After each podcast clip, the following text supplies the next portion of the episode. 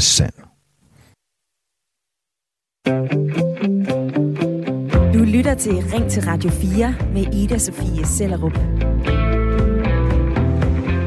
Ser vi anderledes på en mandlig statsminister, end vi gør på en kvindelig statsminister? Er vi mere tilbøjelige til at kalde mandlige toppolitikere for handlekraftige, målrettede, ambitiøse, når de udøver magt?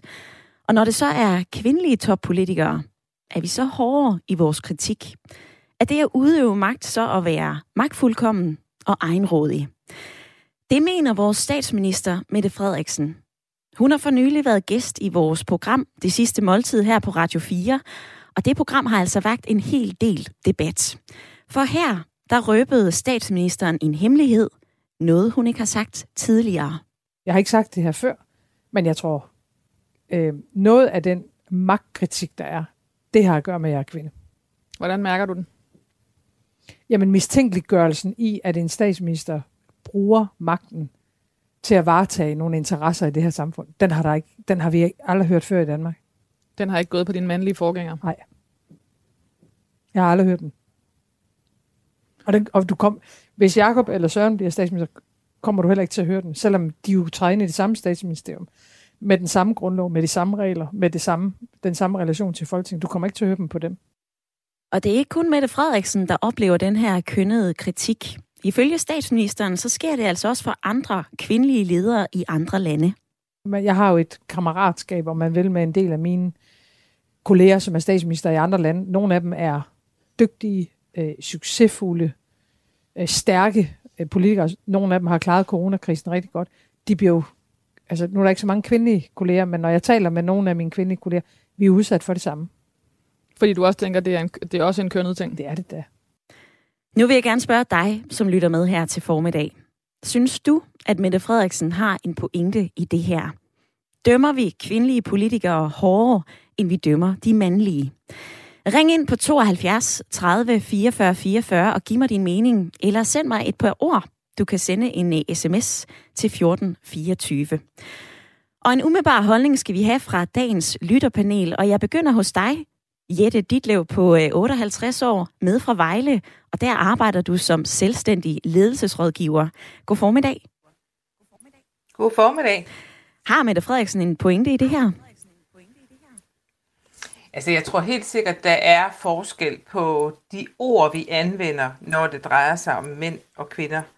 Men jeg vil være måske en lille smule betænkelig ved at sige, at det generelt er sådan i alle sammenhænge. Men vi har set nogle, helt klart, også i nyere tid her, nogle tilfælde. Mette Frederiksen nævner jo selv nogle af sine statsministerkolleger. Vi kan jo bare se den case, der lige har været i Finland med Sanna, om hun måtte danse til en privat fest. Men jeg vil alligevel være noget betænkelig ved at sige, at det generelt er sådan. Jeg tror, vi skal have det nuanceret lidt. Men det får vi vel i den her time, Ida Sofie?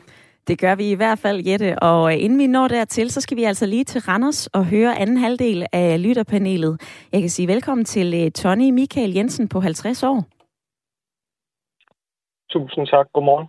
Tony, mener du, at vi dømmer kvindelige toppolitikere hårdere, end vi dømmer de mandlige?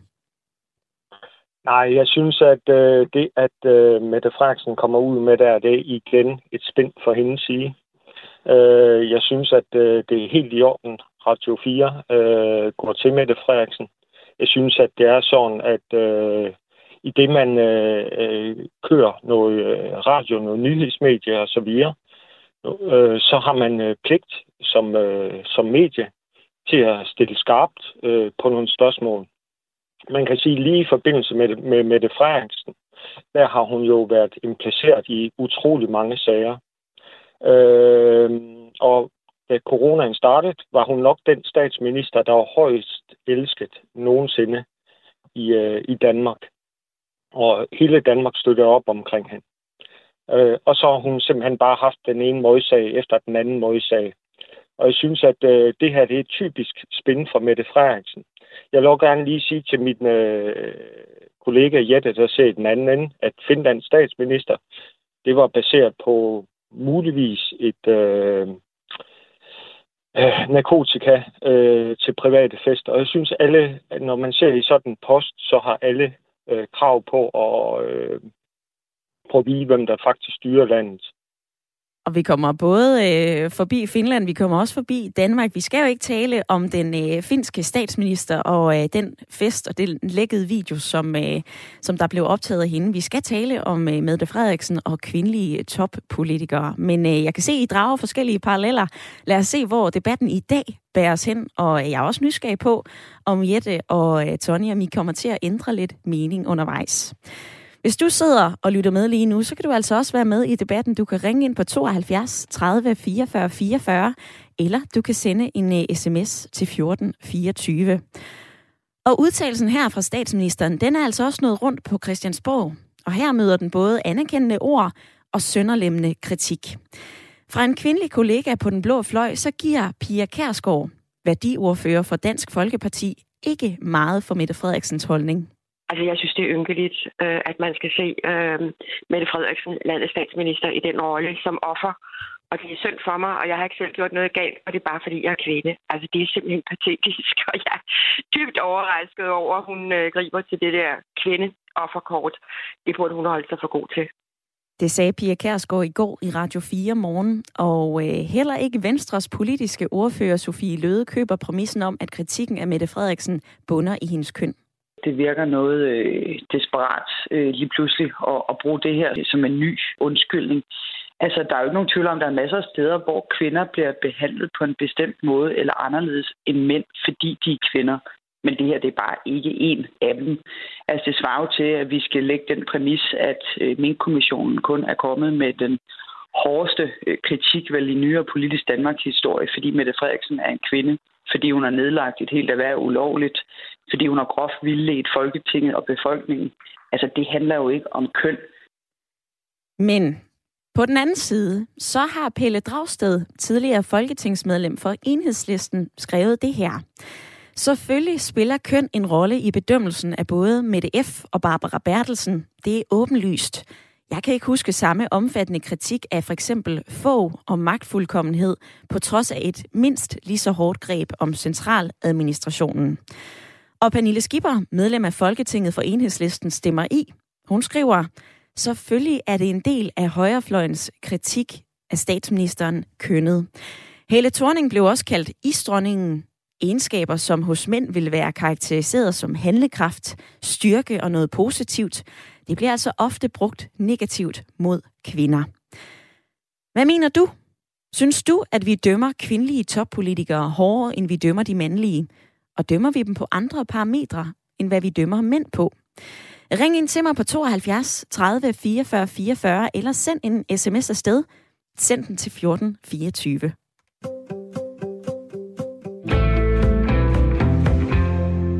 Jeg er helt enig med Mette Frederiksen. Det har været sådan igennem hele historien.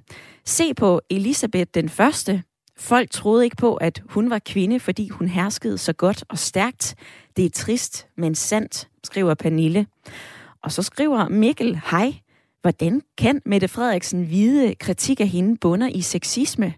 Hun er trods alt ikke inde i hovederne på folk og kan læse deres tanker.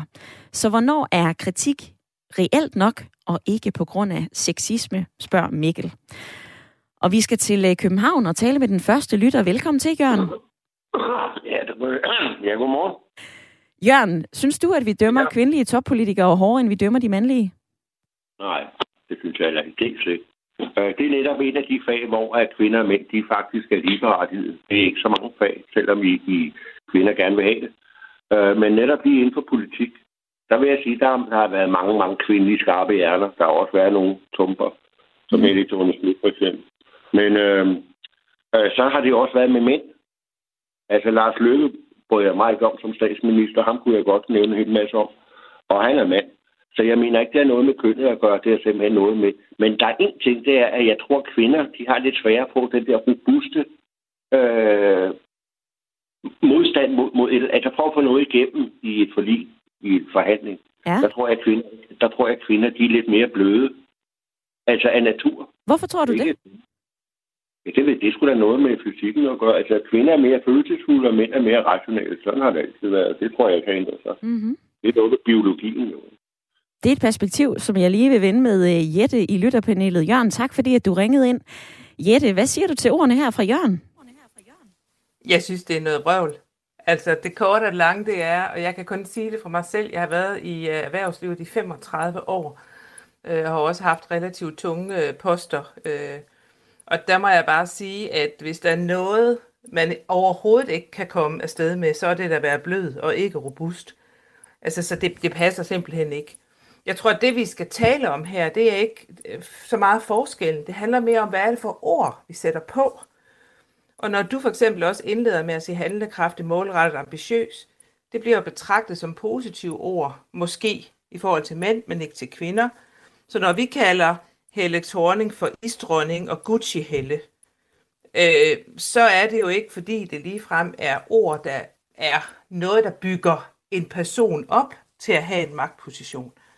Vi havde tidligere også 3 konservative, unge, rigtig dygtige kvindelige politikere, tilfældigvis alle sammen blondiner, de blev kaldt for kylde, pylle og rylle. Altså det er jo ikke noget, der bygger magtpositioner op, så skal man jo kæmpe. Så jeg tror, det er meget mere de ord, vi bruger, og så handler det ikke rigtigt om man er mand eller kvinde, anatomi eller biologi eller noget. Det er altså noget, virkelig noget. Altså det er altså noget et eller andet lægmands halløj, som en eller anden mand sidder og finder på. Mm-hmm. Men netop som du siger her, altså Helle Thorning, hun blev kaldt Gucci-Helle, hun blev kaldt isdronning, Hellepigen. Mette Frederiksen blev tilbage i 2009 kaldt for en skrigeskinke. Du mener, at de ord, som vi bruger, de skaber en mening. Altså hvorfor tror du, at vi sætter de her ord på for eksempel kvindelige toppolitikere? Jeg tror, at det er, fordi politik er et dirty game. Altså skrigeskinke vil jeg så sige, det er altså kun Mette, der blev kaldt det. Skrigeskinke blev brugt også for mange år siden. Blandt andet Lene Espersen er blevet kaldt skrigeskinke, også så vidt jeg husker. Så jeg tror simpelthen, at det her det handler om, at der er nogle magtbastioner, som der måske er nogen, der føler sig truet på, og så finder man på noget. Så er der også, og det må jeg så også sige, der er kommet i nyere tid, der er også kommet en masse spændende clickbait fra mediernes side på det her, ikke? Det er jo alt andet lige sjovere at skrive Gucci-Helle og Fadøls Lars, end det er bare at skrive Helle Thorning eller et eller andet. Det er jo for at få folk til at klikke på historierne. Så jeg synes også, at medierne der har et ansvar for, og i hvert fald dele af medierne, lad mig sige det på den måde, for ikke at træde ind i den her. Og så vil jeg jo godt lige sige til Tony, at det der med Sanna og dansen, ikke? Ja, det der med narkotika kom op som en del af det, men det var så ikke det handlede om. Den handlede om, må en ung kvinde, som har en magtposition, have det sjovt privat. Og selvfølgelig må man det. Hvis der var en mand, havde det aldrig nogensinde været et issue, det her. Tony, jeg vender tilbage til dig lige om lidt. Du skal også have mulighed for at reagere på det, du hører her. Men først så vil jeg altså lige tage et spring ned i sms-indbakken. Tanja, hun skriver, godmorgen. Jeg er til dels enig i, at vi ser anderledes på kvinder i toppositioner. Helle blev jo også kaldt for Gucci-Helle. Og sådan vil man aldrig tale om hverken Ellemann, Pape eller Fogh for den sags skyld. Når det så er sagt, så har Mette Frederiksen virkelig lavet nogle brøler i hendes regeringstid, og det er det, der gør, at befolkningen nu er imod hende, og det er altså ikke på grund af hendes køn. Og så tror jeg også, at hendes udmelding lige nu er et strategisk spil. Hun har en interesse i at tale så lidt som muligt om mink, og så er hun nødt til at smide nogle bomber, der kan fjerne fokus på, at hun uberettiget har lukket et helt erhverv ned og smadret mange menneskers liv på denne bekostning. Og man kan jo kritisere den politik, som Mette Frederiksen har ført. Man kan være fan af hende, man kan være modstander. Det er jo et spørgsmål om politisk tilhørsforhold, det er jeg godt klar over, og det er jo også derfor, det kan være så pokker svært at skille ad. Men jeg vil alligevel gerne invitere dig til at tænke lidt over det her, altså hele den måde, vi taler om, framer og hvad vi mener om kvindelige politikere, dømmer vi dem hårdere end de mandlige politikere. Du kan ringe ind til mig, give mig din mening eller dit perspektiv, 72 30 44 44 eller en sms til 14 24.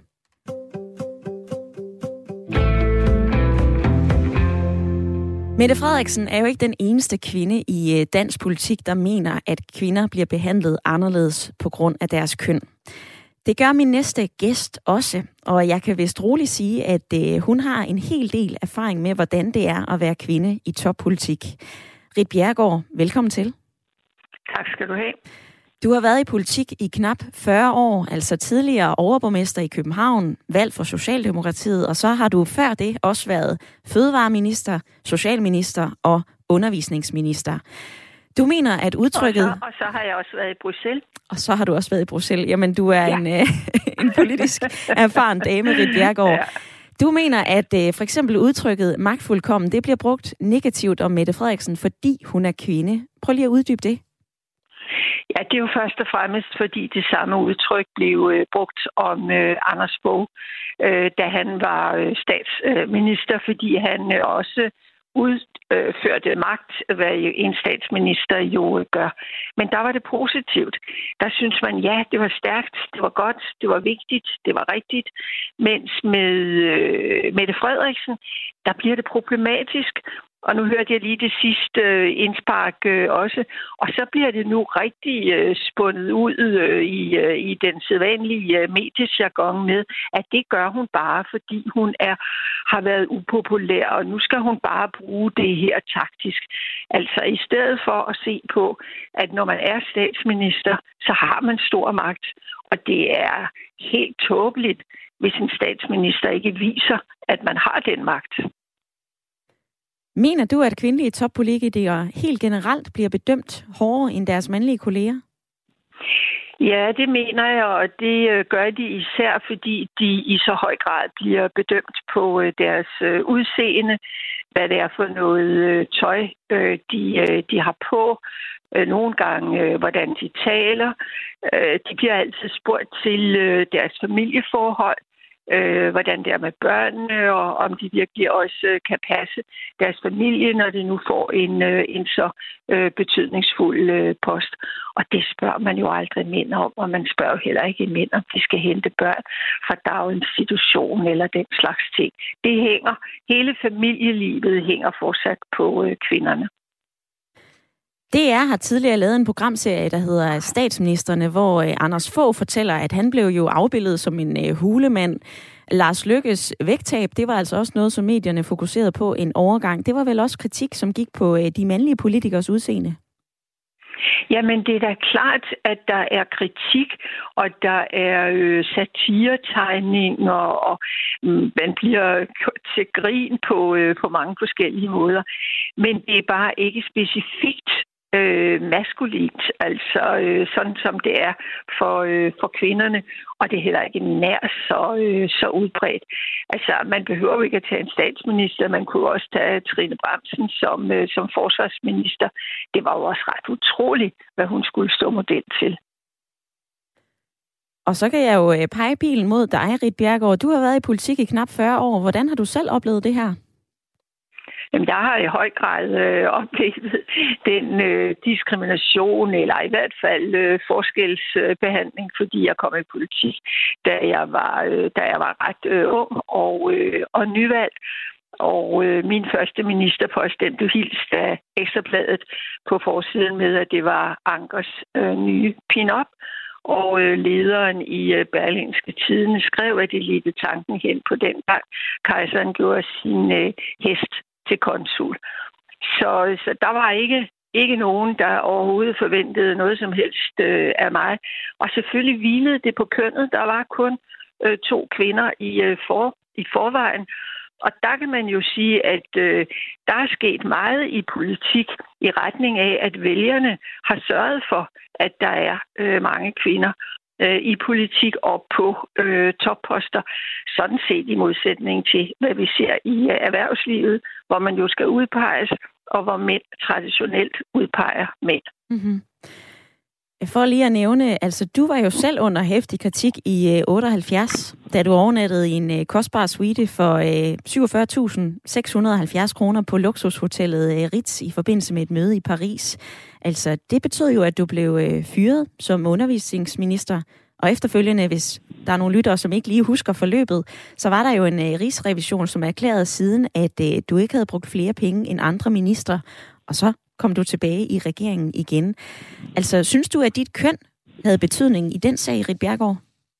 Ja, det er helt tydeligt. Altså bare det, at en ung dame var i Paris og var til møder, og der var jo billeder i nogle af aviserne, hvor de havde hyret en model, som lå i en seng og sådan set skulle ligne mig, og der kunne man bare se, hvordan det søde liv foregik, men at jeg styrtede rundt og skulle samles stemmer til, at vi fik en kvinde valgt ind i UNESCO's styrelsesråd. Det var der jo ikke nogen særlig historie i. Så der er ikke nogen tvivl om, at kønnet spillede en rolle. Og jeg blev altså ikke minister lige efter, at den redegørelse fra Rigsrevisionen kom. Det blev jeg først, da der havde været et valg, og vælgerne gav mig rigtig, rigtig mange stemmer. Så det var svært at komme udenom mig som minister igen. Men det var bestemt ikke nogen selvfølge. Nu er der jo sket en del siden 78, altså er vi trods alt ikke blevet bedre til ikke at forskelsbehandle mænd og kvinder siden dengang du sad i Folketinget? Det tror jeg faktisk desværre ikke, at det er. Det, der er blevet bedre, det er, at der er mange flere kvinder, og man accepterer, at kvinder også er forskellige, at de også har forskellige familieforhold, at de ser forskellige ud. Men man er stadigvæk meget mere optaget af kvinders udseende end af mænds. Ritt Bjerregaard, tak for din tid i dag i Ring til Radio 4. Selv tak.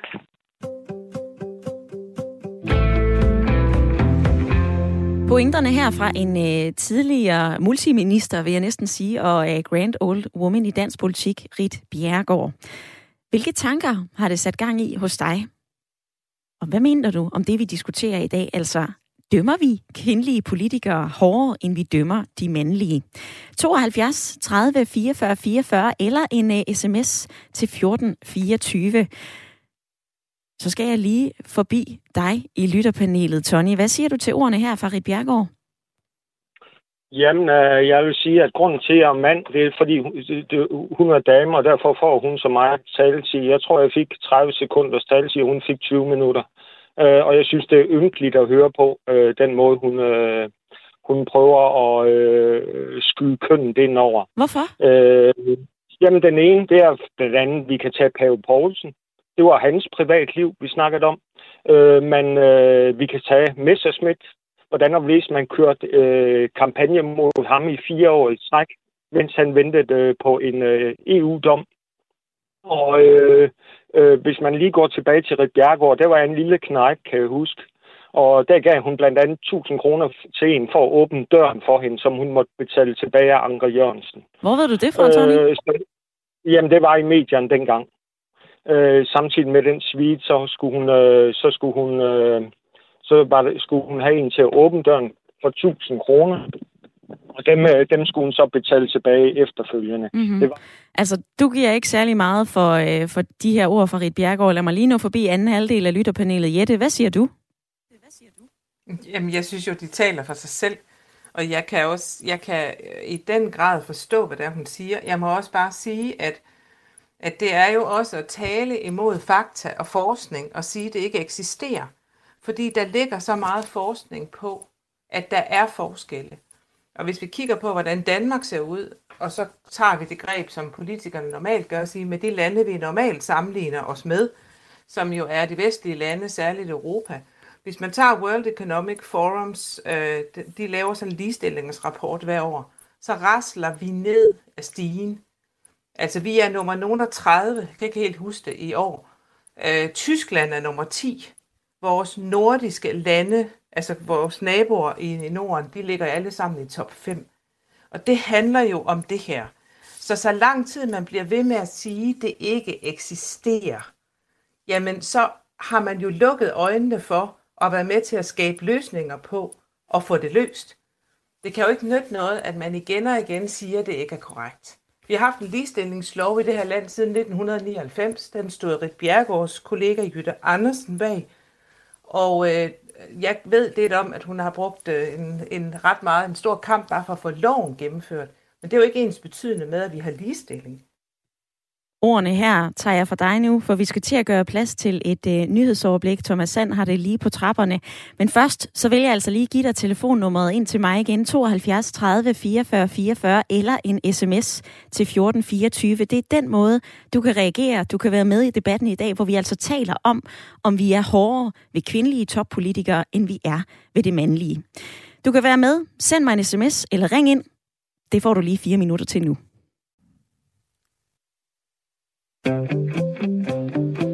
Du lytter til Ring til Radio 4 med Ida Sofia Sellerup, hvor vi i dag debatterer, om vi dømmer kvindelige politikere hårdere, end vi dømmer deres mandlige politikerkolleger. Og det gør vi, fordi Mette Frederiksen for nylig i vores portrætprogram Det Sidste Måltid mener, at der er en forskel. Jeg har ikke sagt det her før, men jeg tror, noget af den magtkritik, der er, det har at gøre med, at jeg er kvinde. Hvordan mærker du den?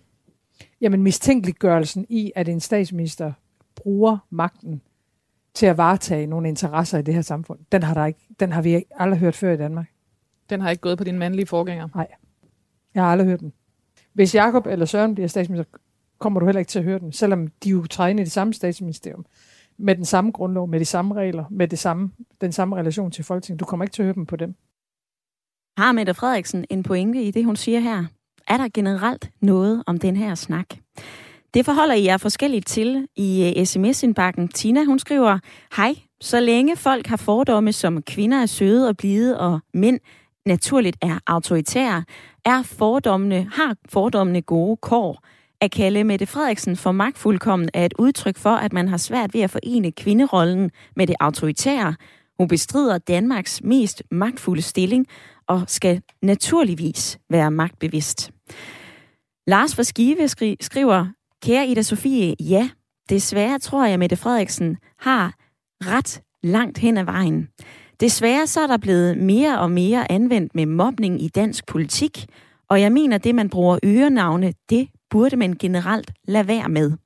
Moralsk fuldstændig ikke acceptabelt, uanset politisk standpunkt. Rigtig god dag. Og så skriver Silje på 30 år, Radio 4, stop nu med at gøre kvinderne til ofre hele tiden. Jo, mænd bliver også set skævt til med forkert tøj på. De bliver også dømt på deres måde at handle på, nøjagtigt ligesom Mette. Hold op, hvor er jeg træt af, at det her med, at kvinder har det hårdere. Stop nu. En anden lytter skriver, jeg er flov på mit køns vegne over statsministerens udtalelse. Det er sgu det nemme kort at smide, og kaldenavne har både mænd og kvinder. Og så skriver Annette en reaktion på Ritt Bjerregaard, som vi havde med lidt tidligere i programmet. Ritt Bjerregaard argumenterer for, at ja, der er altså forskelle i politik, når det handler om mandlige og kvindelige politikere.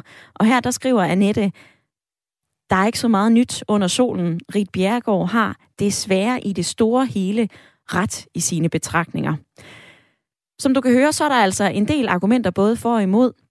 Du kan være med i debatten frem til klokken 10. Grib lige telefonen og ring ind på 72 30 44 44 eller send en sms afsted til 14 24. Der er en anden lytter, som skriver, vrøvl. Bare tænk på, hvordan Lars Løkke blev svinet til. Han blev kaldt for Lille Lars, Fadbamsen, Ulykken. Anders Fogh blev kaldt for Hulemanden, og fru Bjerregaard, hun husker begrebet magtfuldkommen som positivt. Det må altså stå for egen regning. Nu skal vi til Haslev og tale med dig, Silje. Velkommen til. Tak. Silje, du er godt træt af at høre om kvinder, som gør sig selv til ofre. Hvad mener du med det? Jamen altså, ja, hvad mener jeg med det? Jeg mener bare, at det er altid det kort, der bliver trukket lige så snart. Det er hårdt. Og der kan vi trække det kort. Hvad skal mænd trække? Jeg synes ikke, vi har det hårdere. Jeg arbejder endda i en mandeverden. Altså ja, det kan da godt være hårdt til tider, men jeg tror, mænd de har det lige så hårdt. Så når, når du hører Mette Frederiksen sige det her, prøv at høre, hvis det er Jakob Ellemann, der bliver statsminister i morgen, eller Søren Pape Poulsen, så kommer de altså ikke til at få den samme kritik. Det giver du altså ikke meget for? Nej, det gør jeg altså ikke, fordi det får de også. Vi glemmer bare rigtig hurtigt.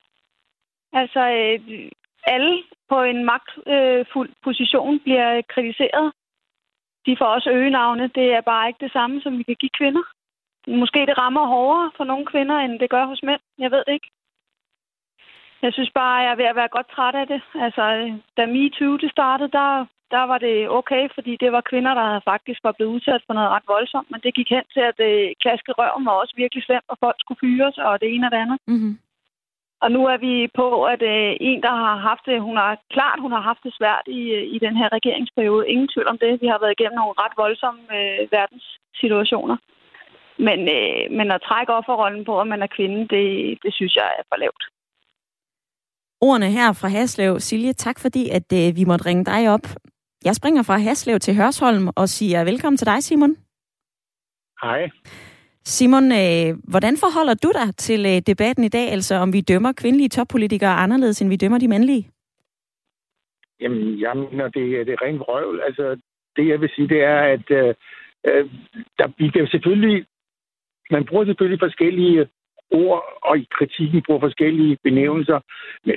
Men nu er det jo usandsynligt, at det kan da godt være, at Lars Løkke havde et Gucci-bælte, men hvis man skal se det sådan helt stringent, så blev han jo skældt lige så voldsomt ud, som Helle Thorning gjorde. Og det kan godt være, at man brugte forskellige, skal vi kalde det skældsord, men og nu er det jo ikke Ekstrabladet, der skal definere, han er sagt, som danskernes indstillinger generelt, men fordi de skriver en forside, og det er så den. Og det kan godt være, at man bruger det ene om den ene og det andet om den anden, men det er jo begge dele, skal vi sige, nedgørende og grimt. Men at danskerne også generelt skulle have sådan en speciel negativ tilgang til magtfulde kvinder, det viser jo også noget sludder, fordi hvis vi går tilbage, nu er jeg 60 år, og hvis vi går tilbage til 1955, det kan jeg så ikke huske, det ligger lidt før mig, men hvor man lavede grundlovsændring og gjorde prins Ingolf til greve Ingolf, og dermed ikke til tronarving, som det ellers var tiltænkt. Ikke fordi jeg er fuldstændig ligeglad, jeg er anti-royal, men det viser sig tydeligt, at vi valgte dronning Margrethe her i landet, og som den øverste, man kan selvfølgelig diskutere om, hvor meget magtfuld en dronning er i dag, men at man valgte en dronning frem for en konge, altså Ingolf, det viser da tydeligt, at det her allerede dengang havde man ikke den indstilling. Og hvis vi kigger på fra Enhedslisten, mest til venstre, og så bevæger jeg stille og roligt ind mod midten. Mm-hmm. Der er jo alle sammen kvindelige ledere i Folketinget. Pia Kærsgaard, som ikke er leder mere af Dansk Folkeparti, var formand for Folketinget, så på et tidspunkt havde vi en statsminister, der var kvinde, vi havde det var ikke så lang tid, men en statsminister, der var kvinde, en folketingsformand, der var kvinde, en dronning, der var kvinde, hele støttepartiregimentet, undtagen Morten Bødskov, som senere blev skiftet ud. Hvad hedder hun, den radikale leder? Sofie Carsten Nielsen? Sofie Carsten Nielsen. Det vil sige, at alle sammen kvinder, der sådan set stod og regerede Danmark, helt fra dronningen, og Barbara Bertelsen, som var den højst rangerende embedsmand, stadigvæk er kvinde. Der er der ikke noget, der på nogen måde tilsiger, at vi her i Danmark skulle have et negativt forhold til magtfulde kvinder. Jeg vil næsten sige tværtimod. Tværtimod, det bliver lige det sidste ord for dig, Simon, for jeg vil lige have Tony med ind i debatten igen. Tony, Simon siger, at det her det er noget vrøvl. Er du enig med ham? Jamen, jeg er helt enig med ham.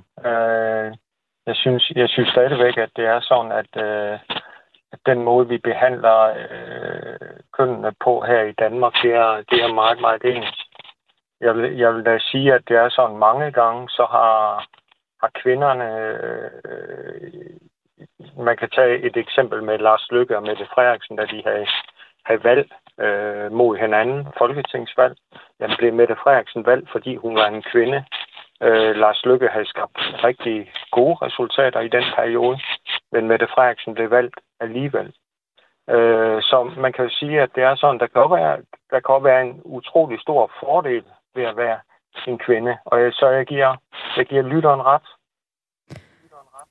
Hvad med dig, Jette? Giver du også Simon ret, eller hvordan forholder du dig til de her to? Jamen, dels Silje, men nu også Simon, som siger, at det her det er noget vrøvl. Jamen, jeg synes, vi er nødt til at skille det ad. Jeg synes, vi blander diskussionen, fordi Silje var inde på, at det her det handler om, at kvinder sætter sig i en offerposition. Og der må jeg sige, det kan jeg simpelthen ikke se. Jeg kunne ikke drømme om at sætte mig selv i en offerposition. Det er ikke det, det handler om. Men det handler om, hvordan det egentlig er, vi taler om, til og med hinanden. Og når Mette Frederiksen for eksempel tager den her med mistænkeliggørelsen op, og det vil ikke ske for Jakob eller Søren, så er jeg ret enig med både Tony og også de lytter, der har sagt, at det er noget vrøvl. Det synes jeg ikke. Det er faktisk ikke det, det handler om. Fordi i Mette Frederiksens tilfælde handler det jo ikke om, at hun har fået for eksempel Gucci Helle, eller Hulemands Fogh, eller Fadøls Lars, eller et eller andet sat på sig. Der handler det om en måde, hun har lavet en topstyre, centraliseret og sådan ret enrådet ledelsesrum. Det er der faktisk nogen, der reagerer på. Det gør jeg også selv.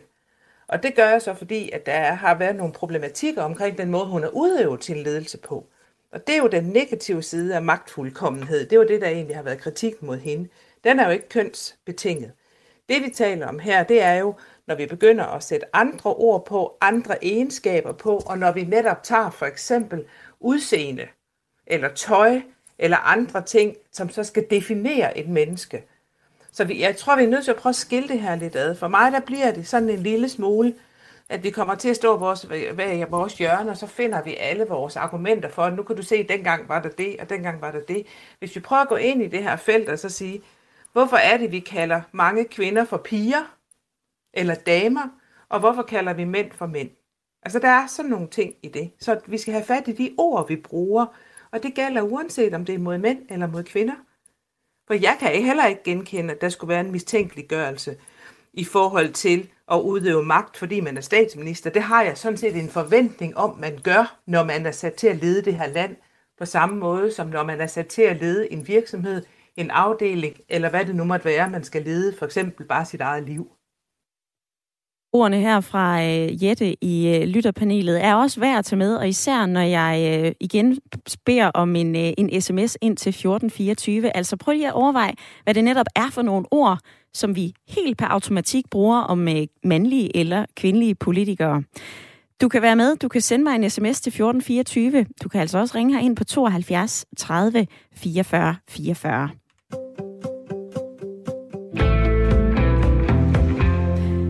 Danmark har indtil nu kun haft 2 kvindelige statsministre, men der har været kvinder på andre topposter i dansk politik. Og med jobbet som toppolitiker, så er kritik jo givet. Altså det er vel helt naturligt, netop som Jette lige har sagt. Når man besidder et magtfuldt erhverv, så er det da klart, at man også skal udøve den magt, man har. Men Mette Frederiksen, hun mener altså, at hun har fået lidt mere kritik, fordi hun er kvinde. Men får hun egentlig mere kritik end andre på samme niveau, udelukkende på grund af hendes køn? Det skal jeg nu tale lidt med dig om, Erik Holstein. Velkommen til programmet. Tak skal du have. Du er politisk kommentator ved Altinget, og har naturligvis også brugt en hel del tid på at undersøge det her. Altså, mener du, at vi historisk har dømt kvindelige politikere hårdere end mandlige? Du kan sikkert godt finde nogle eksempler på, at der er nogle enkelte paphoveder, der har svært ved at håndtere kvindelige toppolitikere. Men jeg mener ikke, det er et generelt problem. Jeg synes, at ser man på Mette Frederiksen og Ritt Bjerregaard og en række andre, så er det rigtigt, at de har fået hård kritik, men det mener jeg mere skyldes nogle egenskaber ved dem som personer, den måde, de er politikere på, end deres køn. Ritt Bjerregaard, som var med lidt tidligere i programmet, hun siger blandt andet, at ordet magtfuldkommenhed, det blev brugt positivt om Fogh. Nu bliver det til gengæld brugt negativt, fordi Mette Frederiksen er kvinde. Altså, kan du se pointen i det argument? Jeg mener, det er et forkert argument. Hvis man tænker tilbage på, hvordan Anders Fogh blev beskrevet, og hvordan han blev behandlet, så må man sige, at der var en modvilje mod Fogh, nærmest et had mod Fogh i visse kredse, som fuldstændig svarer til det, som Mette Frederiksen oplever.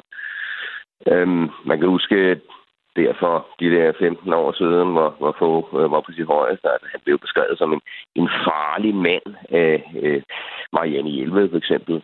Der blev lavet en film, der hed EFR, om Anders Fogh, hvor han jo ender med at blive likvideret.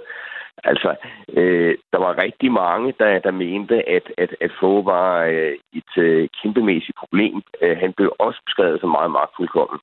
For eksempel deltog jeg i det radikale 100-årsstævn der i 2005, der Fogh var statsminister. Det var altså vilde ting, der blev sagt om ham dengang, selv blandt pæne radikale. Og det tror jeg netop hænger sammen med, at Fogh var samme politikertype som Mette Frederiksen. Han var meget kompetent, og det er Mette Frederiksen virkelig også. Men han var også ret enerådende. Han centraliserede magten lidt i samme stil, som Mette Frederiksen gjorde. Akkurat som Mette Frederiksen havde Anders Fogh også meget svært ved at erkende sin fejl. Det var altså noget med, at der var ikke noget at komme efter. Det var hendes slogan. Og det betyder, at man måske i særlig grad udsætter sig for kritik, men det mener jeg ikke er kønsbaseret overhovedet.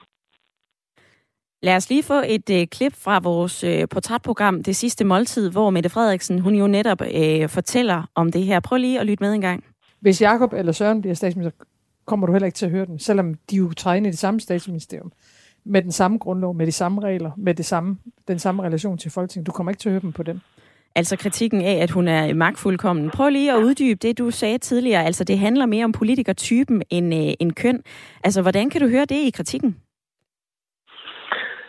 Jamen jeg synes, der er ekstremt store paralleller netop mellem den kritik, der kom af Mette Frederiksen og den kritik, der kom af Anders Fogh.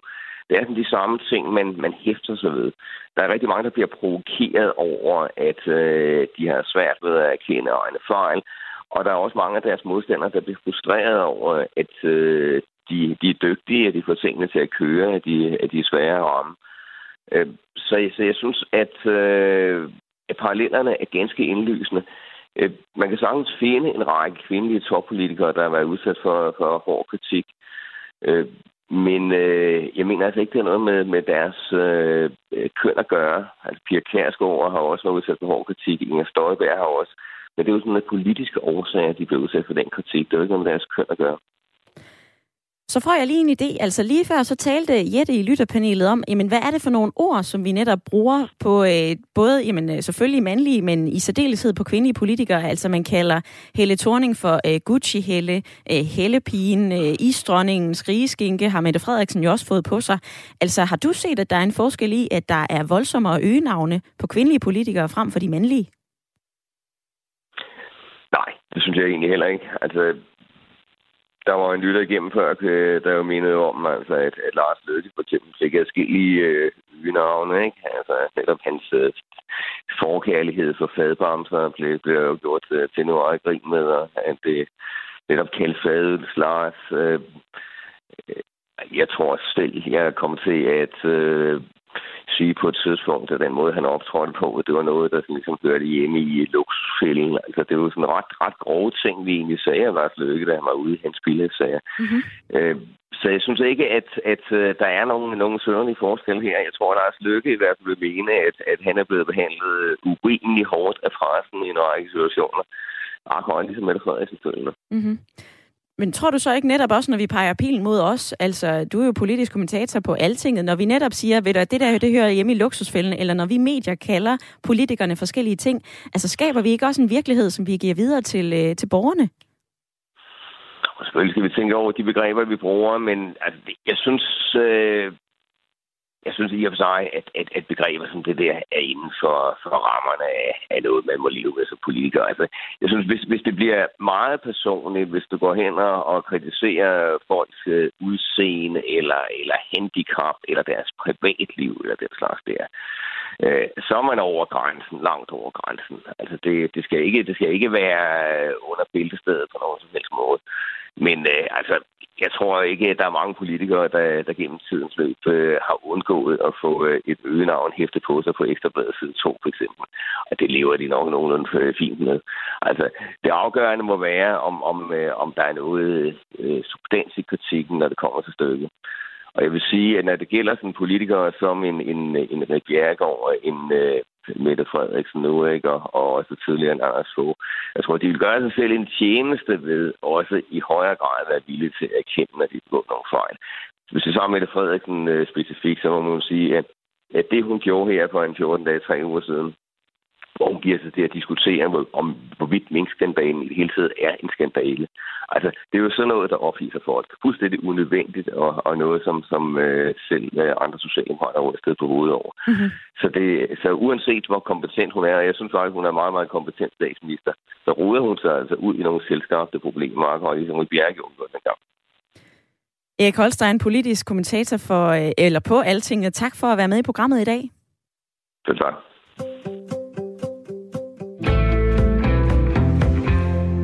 Nå, Jette i lytterpanelet. Altså Erik Holstein, han mener altså ikke, at de her ord nødvendigvis skaber en virkelighed, at det er noget, som man jo egentlig kan forvente at få på sig som politiker.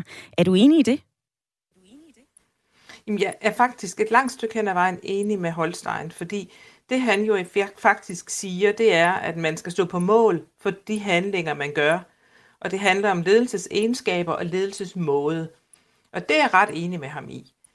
Der hvor min kæde falder lidt af, det er så det der med, om det er helt okay, at man for eksempel kalder Helle Thorning for Gucci Helle, og har nogle holdninger til, hvilke tasker og sko hun har, hvilken frisyr hun har, osv. Bare for at tage det. Og nu går jeg med vilje ud af Mette Frederiksen, for at tage noget, som situationen har afsluttet. Det kan jeg altså ikke helt erindre, at vi på samme måde har diskuteret med andre, bortset lige fra Lars Løkke, om det var noget med noget undertøj, eller tøj, som Venstre havde betalt, eller hvad det var. Men det handlede ikke om, hvilket tøj det var. Og der synes jeg, det er der, hvor grænsen er. Og det er faktisk også det, han selv siger, Holstein. Det er så lang tid, det bliver personligt, så skal vi få det væk. Og der tænker jeg, at grænsen i forhold til kvinder kan godt være lidt anderledes end i forhold til mænd. Og det synes jeg egentlig bare, at vi skal øve os på og gøre bedre, fordi selve det indhold, der er i det, og den måde, man skal stå på mål for den magt, man udøver, det kan jeg faktisk heller ikke se, der er forskel på. Der er jeg ret enig med ham. Og han nævner også selv på samme måde, som det jeg sagde, det med at have skabt sig et centraliseret, så et ret enrådet ledelsesrum. Og på den måde er Mette Frederiksen og Anders Fogh jo faktisk gjort ud af det samme stykke træ.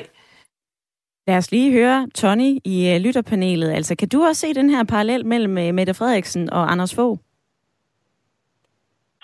Jamen, jeg er helt enig med ham for Altinget, og det er jo det, som jeg hele tiden har argumenteret for.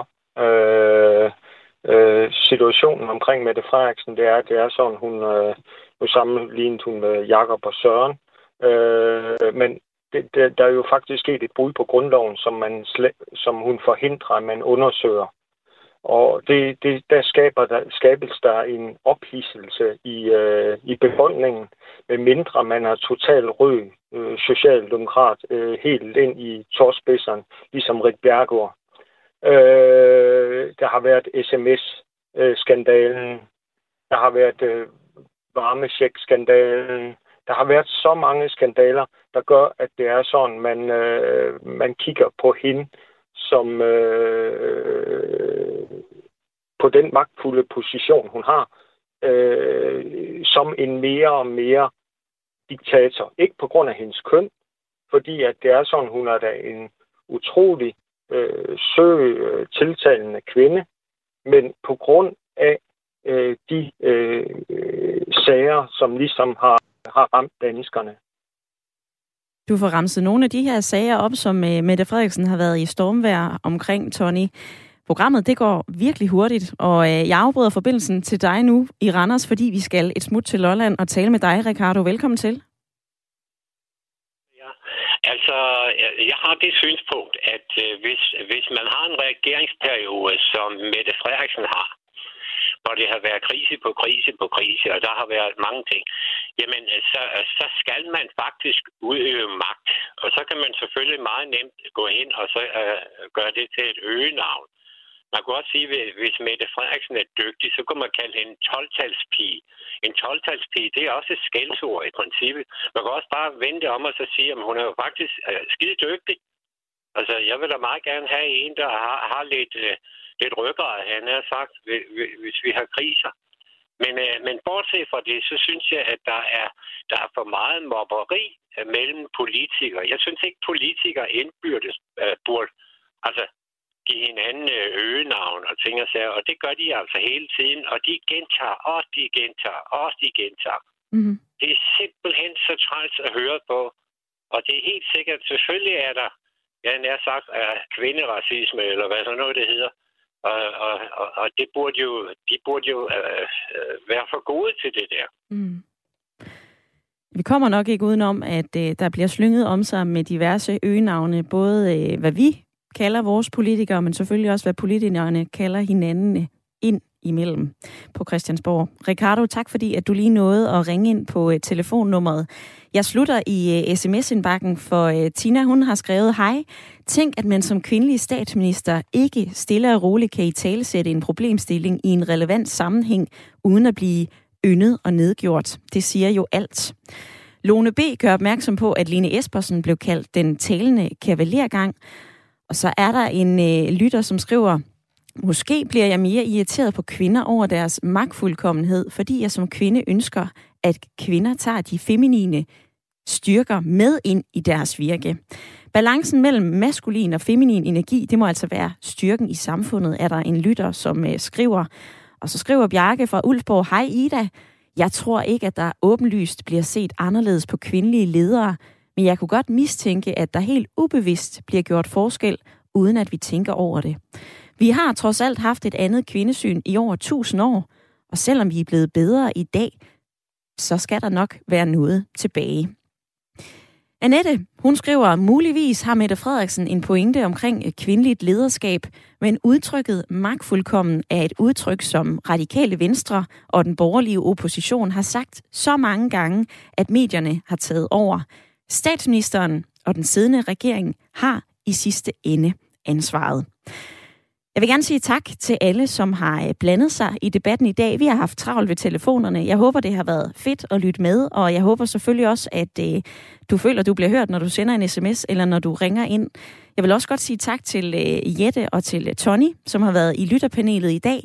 Og så vil jeg lige minde dig om, at du kan finde alle vores podcasts og vores live-programmer på vores egen app, Radio 4. Det er altså bare med at få den app hentet nu, og det er også her, du kan høre det sidste måltid. Jeg ønsker dig en god dag. Hej.